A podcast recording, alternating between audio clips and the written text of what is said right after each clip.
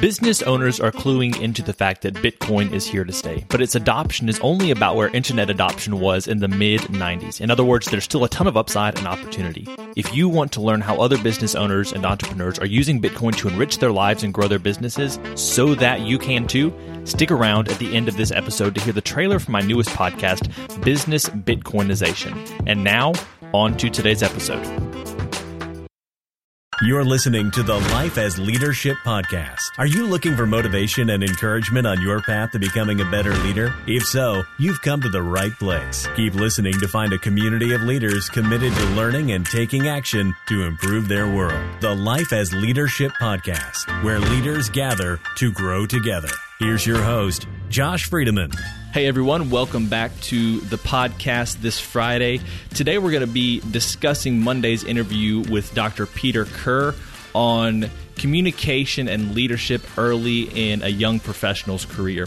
And joining me back in the studio to discuss that interview are my friends and fellow leaders, Elijah Friedeman and Thomas Tubby. I wanted to take a second to remind our listeners of the free giveaway we're doing of Dr. Peter Kerr's book, Adam Meets Eve Foundations of Love to Last a Lifetime. If you would like to be entered to win a copy of this book, we're going to be doing the drawing next Friday. Go ahead and leave a review wherever you listen to podcasts, whether it's Apple Podcasts or Stitcher, wherever else. And take a screenshot of that review and send it to community at lifeasleadership.com, and you'll be entered to win that book. Let's go ahead and turn to the interview. What did y'all think of what we heard from Dr. Peter Kerr on Monday? There's a lot of good insight he had, and it covered a lot of different things. A common theme that kept popping up for me was the importance of disciplining yourself in order to be an effective leader disciplining yourself to be an effective leader. What were some of the things that stuck out to you about that? Well, he started talking, especially towards I think the second half of the interview. He talked a lot about the importance of denying yourself, of discipline being key in order to having a life that matters. Uh, he had a definition of of discipline that's denying yourself in the present for future gain, yep. and, and that that seemed to come through even when he didn't talk about it. Just the intentionality of leadership and what it requires will require a lot of discipline. Yeah, especially as we're getting started off, right? That's exactly right. How about you, Tubby? I like the a lot of the practical advice he had throughout the podcast. It it wasn't just really big abstract concept ideas. It was like he would go into delegation, then he give you like these tips for delegation. One thing I thought about with uh, triangulation specifically, the concept that he brought up, the ABCs of communication: accurate, brief, and clear.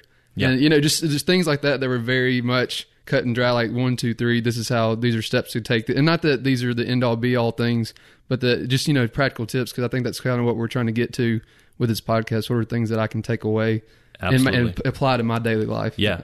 Yeah, and I, and I imagine that we're going to be getting back to that a little bit more later on in our discussion. One of the things I wanted to start off with today is Elijah, you had talked about delegation. Peter had talked about the importance of giving other people responsibilities and sometimes even being in the background, operating in the background, focusing on the things that are most important for the outputs for your organization. And I'm I'm wondering how important it is for leaders to have a public presence. And if so, how do you balance being in the background and doing the most important activities but also still having some sort of presence in the organization and maybe out in front of people who aren't part of the organization at all. I like the metaphor or the example he used of you don't have to be leading the army into battle in the front lines, but if you're standing back behind, you can strategically make decisions. And and I imagine if that's your mode of leadership, then your presence is felt, but it's felt when it matters most, which is in the moment of crisis, in the moment where something's gone wrong. He, he also discussed the idea that the only person who's not within a silo in an organization is the leader. And so you're able to transcend necessarily having to be there in the day to day, but your presence can be there when it actually matters, which is when there's a tough decision to be made, when there's a problem that's occurred and I, that's not how I typically view leadership. I, I, I, do think there's a really important aspect of being physically present, making yourself known in the day to day. But yeah. but some of it too is the, is the level of leadership I'm at doesn't doesn't really even allow me to to step in strategically. And so what he what he's saying is really helpful because it makes me think at a at a new level of leadership from where I'm at right now. And I think another important concept that he kind of discussed is uh, you don't want to be a micromanager as well, and that's where delegation comes in.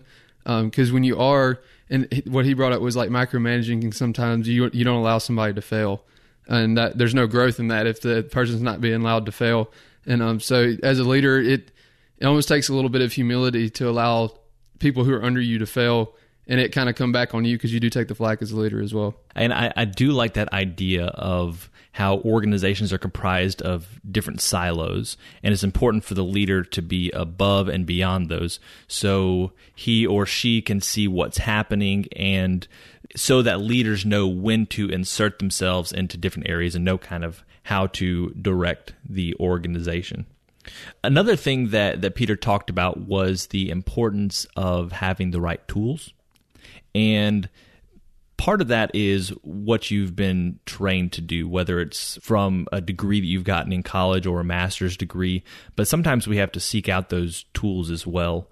Have there been things that you can think of from your own lives that have really helped you to retool and add new skills and insights to your metaphorical leadership toolbox? For me, um, when I was going through college, I had the opportunity to have a leadership role as a, a, resident assistant within a within a dorm, and I had you know a floor of people that I was over, and I reported to the resident director that was over the dorm, and then we had you know like big meetings like that, and it was it was an interesting opportunity because uh, you you are leading a group of people within a hall. Like you you are kind of creating the vision and the mission. He talked a lot about vision and mission yep. statements.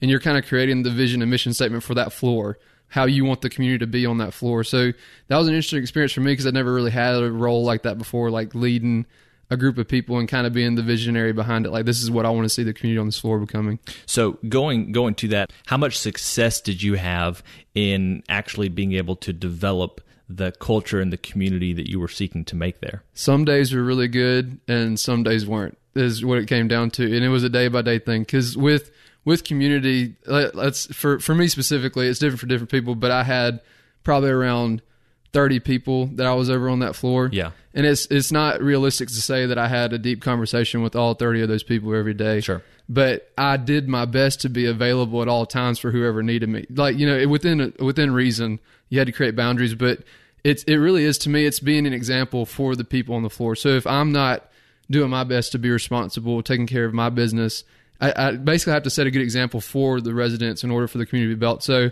I have to be willing to go talk to people maybe that were a little bit more introverted than others or who seemed as not as who weren't as outgoing as others. And if people saw me trying to communicate with everybody, maybe that would inherently create community in that aspect. So being an example really is what it came down to. And part of the reason I ask is because sometimes we learn a whole lot of really good lessons when things go well, but some of the best lessons that we learn are when things go differently than we expect them to go. And I think that's a really good lesson to learn and kind of goes to something that that Peter was saying, which is we often learn best from rebukes and yes. they don't feel good. And when things go wrong, that's not necessarily a rebuke. That's not someone saying something to us, but it definitely feels like it. And when when we have those slaps in the face when people don't respond how we expect them to respond or things don't go how we expect them to go, we can learn some of our most effective and memorable lessons in life. How about you, Elijah? Any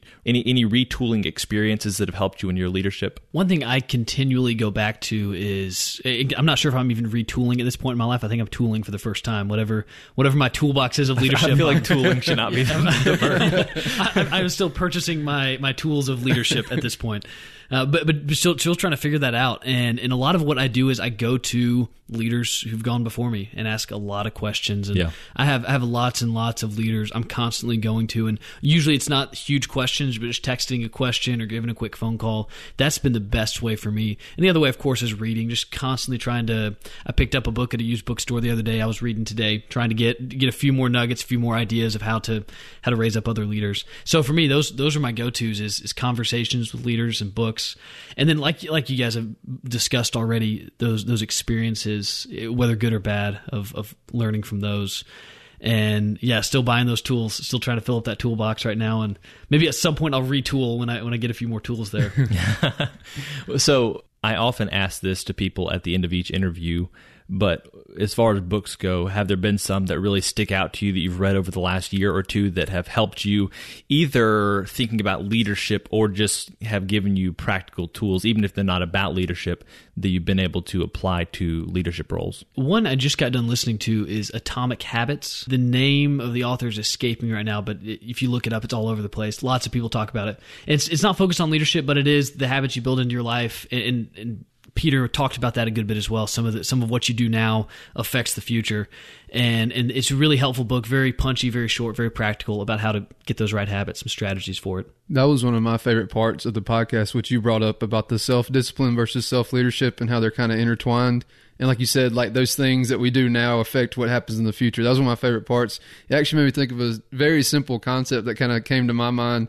I remember my senior year in in college I was just I was thinking about habit forming and like what it looks like and like you know you got to start somewhere. And for me, it was very simple and actually very stupid.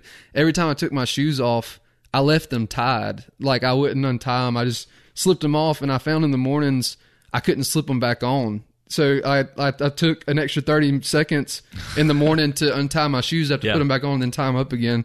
And it was a very simple thing, but like if I was late, that affected me. You know, sure. that 30 seconds were pre- was really precious. So I started, I formed a habit. I was like, I had made myself say, all right, I'm going to help out future Thomas. I'm going to untie these shoes.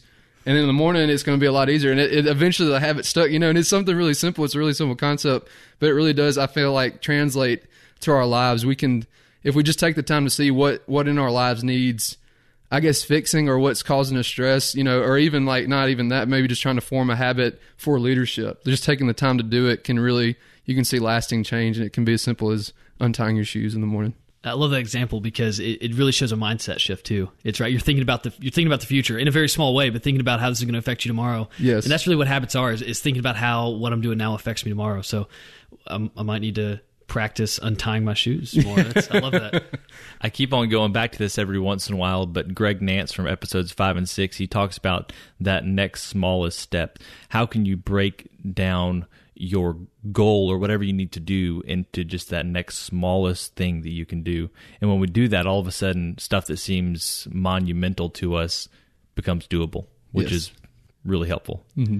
So, Tubby, at the very beginning, you brought up the the ABCs of communication that that Peter talked about. He talked about the triangular relationship between accuracy, brevity, and clarity in communication. Is there one of those that you two feel more comfortable with? Like, if if you said, "I'm better at one of these than the other two, which would it be?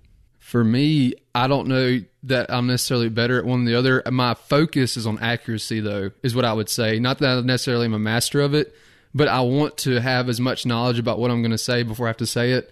That sometimes it, I I do inherently hurt the brief portion of the communication because I so badly want to be accurate that that's my hyper focus. You know, it ends up taking way too long to explain what I'm trying to explain. Uh, that's one. That's one thing I said I I would struggle with is the brevity and maybe even clarity sometimes because I'm I just am so wanting to be accurate in what I'm saying. I think my challenge this is not what you asked, but my challenge would be brevity in this. I, I often strive for clarity, and so I'll try to recap or try to have very specific things, but consequently I'm restating things and restating it, and the brevity gets lost in the mix. And it's it was interesting to hear Peter say all this because I actually had him as a professor in college for a number of communications classes. He was was one of my major professors in college. So hearing this, him apply these things in an interview like this, stuff I heard all the time from him as a professor. But it's fun to get refreshed on it because that's the sort of thing I don't think about a lot. You hear it in a college classroom, you think, okay, the triangulation, accuracy, brevity, clarity. Okay, I'll memorize that for the test. And then now as a leader, I think, wow, that's actually good. Like I, I, need things to have application in real life. Yeah, th- this this is a really helpful concept, and so it was fun to hear it because I remember hearing this multiple classes, but now it actually means a lot more in this context. Yeah, I would say that of the three, uh, probably accuracy is the one that I'm best at or most focused on, and brevity is easy, but sometimes I don't feel like I can communicate what I need to communicate as briefly. And that's, you know, he said you can't do each one well when you're trying to do the other two. You have to find that middle ground exactly. between all three. Exactly. Yeah. Mm-hmm. yeah. And and sometimes I'll say things that I, I, thought were very accurate and they probably were, but they were not clear. You can just tell in people's faces. At a certain level, the the brevity can easily be lost, but it's important to remember that that's a very important part of communication. And actually, I feel like that that brings up the point too that he brought up at the, towards the beginning of his interview was expanding your vocabulary. He said it's important as a leader to expand your vocabulary, but also to keep in mind that as you expand your vocabulary, you do have to be adaptable to your audience as well. Yeah. Um. So as you do learn and grow as a leader, you can't forget that there's people that might not be on the same level as you, and you got to adjust your communication style for that. It was interesting hearing you asked you asked Peter at some point in the conversation. You've you've worked with a lot of young people in a college setting and other settings. What what are some what are some things you've noticed about them? And one of the things he said is young leaders often soft sell things and aren't direct. They hedge they hedge what they're saying and aren't direct enough and and he said this wasn't necessarily a weakness, but it would resort in different kind of leaders. Now, I was curious what you guys thought about that. Our generation, younger leaders, is it positive or is it more of a negative? Is it good or bad that we tend to hedge and not be direct in communication? I would tend to think that if you're being less clear and less direct, is generally not a good thing unless you're doing it for a good reason.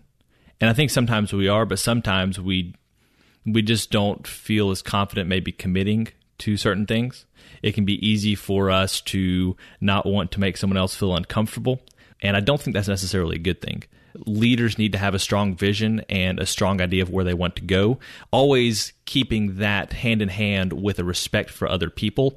But I don't think that lacking courage is the way to be a better leader in our day and age. And I think you also have to be tactful in the way that you are direct. You know, because some people respond better to directness and being very you know upfront about how you feel and that sort of thing and your thoughts, and some people respond better to maybe a little passive. You know, is a word that kind of has a negative connotation, but some people do respond better to a little bit not as direct, a little bit more passive personality. So.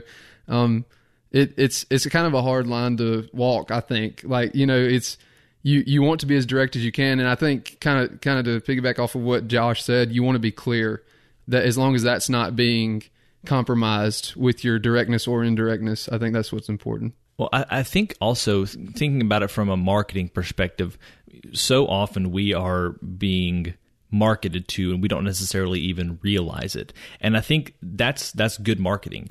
You are uh, reaching out to people with your message without them feeling forced upon. And that's good. But the question is, can we come down to it where we say, now this is time to make a decision? I need you to do this. I need you to be a part of the team. Or are we just kind of saying, I hope they follow me. I hope we're all on the same page.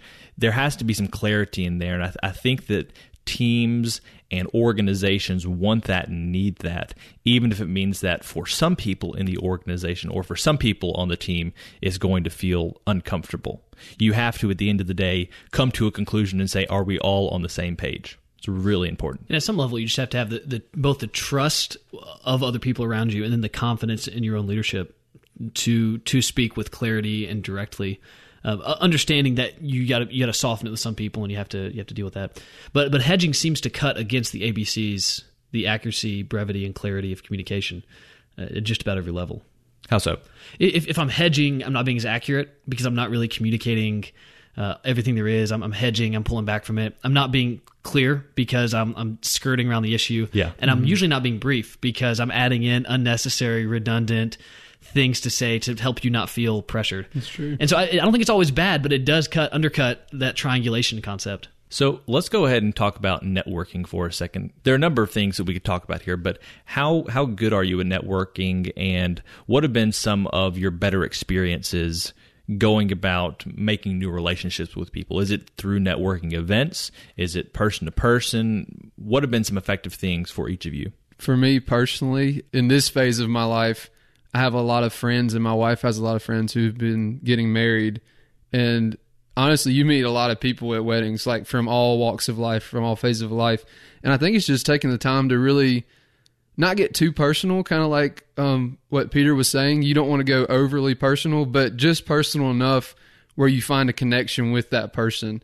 And uh, that's that's what I found to be effective. Like just taking the time to really introduce myself and ask questions for sure. That that was important because I feel like so much when we hear the word network, we think, oh, I got to really tell people about how awesome I am and Yeah. how what I can contribute and give them. And it's like, but why don't I just take the time to kind of take take a step back and learn more about them and what maybe that what they do, and I can like find the connection there. I really liked when Peter put it that way. Yeah. But one thing I'm not sure if Peter mentioned when, when he, he talked about taking students to these networking events, and one thing they do is have a competition to see who could get the most business cards. I forget if he mentioned that or not. But but in the course of doing that, one of those events he went to with the students, that's how he got hooked up with the Beijing Olympics and actually got the opportunity to go Wow. there. So it's really interesting that that you know an, an exercise like that, who can get the most business cards and connect with the most people. If you do it right, which Prof Kerr has done, then you can actually end up with getting quite a few opportunities out of it. It's really cool. I, I've I never think of myself as a good networker, but recently we ran into an issue with the the church I lead, and we needed some advice on it. And I started listing off people we could go to and realize I've actually across the last two years networked with a whole lot of people. And most of the time it's I hear of someone or meet someone and I just follow up with a text or phone call, ask to get together for lunch if they're local, or if they're not, schedule a phone call and talk with them for a few minutes. And then I found out after I do that, I can come to them with any question or anytime I need help, and they're always willing to help out. Yeah. I really liked his recommendation of sending a book to someone, Mm-hmm. especially a relevant book that would help them out. The, the name thing was also kind of neat. The idea of knowing enough names of people to where you can share with the person you're talking to about what their name means. It's it's a neat idea. I, I don't think in those terms as much. So it was helpful for me to hear from him. Also, the other the other week I met this lady. We were listening to someone speak and he mentioned his birthday on stage and made a joke about how no one sends him gifts. And she reached down into her bag and wrote a note about when his birthday was. And I imagine that when his birthday comes around next summer, she'll be sending him a gift. And that's going to keep her on his radar screen in a way that a lot of other people from that event are not going to be. And I thought that was a really smart idea, just taking advantage of those in the moment opportunities that are handed to you from the people that you're talking to. For sure. All it takes is being considerate, which which seems like it's incredibly hard to be. For some people, yes. And kind of just taking a little bit different direction, but still staying within the realm of networking. A pro tip that I got from somebody recently that I thought was cool if you have an iPhone and you can go to your contacts and you can go to your own contact and you know you can on your your own contact that you can share with other people you can put your email um, like you can put a professional photo of yourself and then put like your the business you're with. So that's a really helpful way for somebody to remember you. That like it's let, let's say you're not in as formal a setting like a networking position. Like i said let's say i'm at a wedding and i meet somebody who i make a connection with and i'm like you know would you mind if i send you my contact information so we can stay in touch and they're like yeah so then you send them your picture so they see your face they have your email they know what company you're with and it's really fast and practical you know that's I, that was a really Yeah. cool tip i got that i thought was really cool you know, I had someone do that with me a couple years ago, so I've started doing it now. Yeah. But they actually sent me every bit of information. Had his his home address, business address, his birthday was on there. So now I know his birthday every year. It pops up now on my phone. His birthday. I thought that's kind of a cool. It's thing. really Get- cool thing, yeah. Get extra birthday presents that way. I like it. So let's go ahead and turn to our key takeaways for the day. What would you say are the top one, two, or three things that are worth reiterating from Monday's interview with Peter Kerr? His definition of leadership, which which we haven't really gotten much into, but he, he said leadership is being able to make a decision before the, there's an obvious answer. And so a key takeaway for me is that, and also practice making decisions before I have all the information, just in life. Uh, another thing is just be self aware and be intentional, and that kept coming up. So those those those things right there are key takeaways for me. for me being a lifelong learner he said constantly learning um, is a big thing and whatever you're doing and, and i liked how he even made it not just about whatever profession you're in but like just life skills too like if you're uh, if you're a father like con- constantly learning how to be a better father just being a very diligent learner Yeah. in anything you're doing was one of my big key takeaways and then he talked a lot about too how leadership it needs to be a service mentality if you're in it for yourself then that's that's not really the best thing. You should view your people that you're leading as almost like your children, almost, and like you're you're trying to help them grow. So it's very much a service oriented thing. Yeah, and my first takeaway was similar to your first takeaway, which was to just constantly be growing, looking for those opportunities, whatever they may be. The next is to become someone who can deliver results and who can also put others first. He talked about the importance of, as a leader, being able to actually deliver on what people need and then in the process, putting others first instead of yourself. And finally, be a good gift giver in order to build relationships with other people. And that's going to help you as you are building your career and trying to become a more influential leader. Well, Elijah, Tubby, thanks for joining the show this week. It's great to be here. Yes, thanks for having us. Thanks for joining the show this week. I hope you learned something new and feel more prepared to take leadership in your own life to the next level. If you found this content valuable and would like to help out the podcast, here are three things you can do. One, subscribe to the podcast so you'll get new episodes each week as they come out. Two, share this episode with someone you think could benefit from it. And three, give us a five star rating and review on iTunes or wherever else you listen to podcasts. All three of these actions will help to make it easier for others to find us and join the community. You can never have too many good leaders, right? Until next time, keep living and leading well.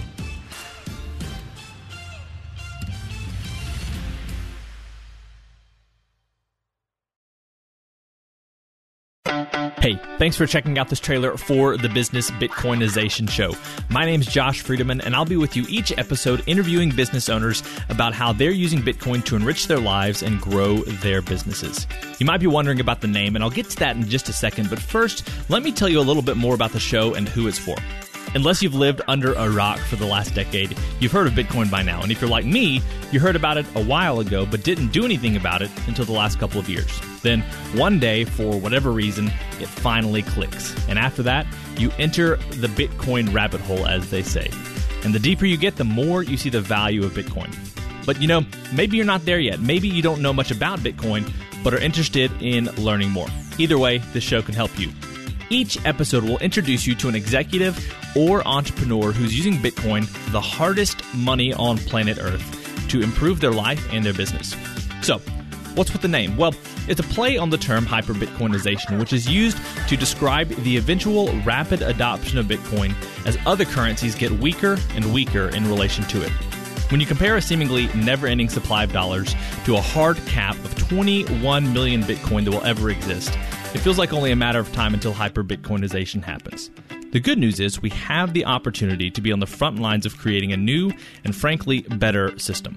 Whether you're already sold on Bitcoin and it feels like I'm preaching to the choir, or you're curious to learn more, Business Bitcoinization will help you understand how you and your business can be prepared to take advantage of the massive productivity and wealth that Bitcoin will enable. If Business Bitcoinization sounds like a show for you, go ahead and subscribe. Obviously, you can subscribe in whatever podcast app you're using right now, or go to www.bizbitshow.com slash listen. Once again, that's www.bizbitshow.com slash listen. I'm looking forward to sharing more soon, and until then, keep living and leading well.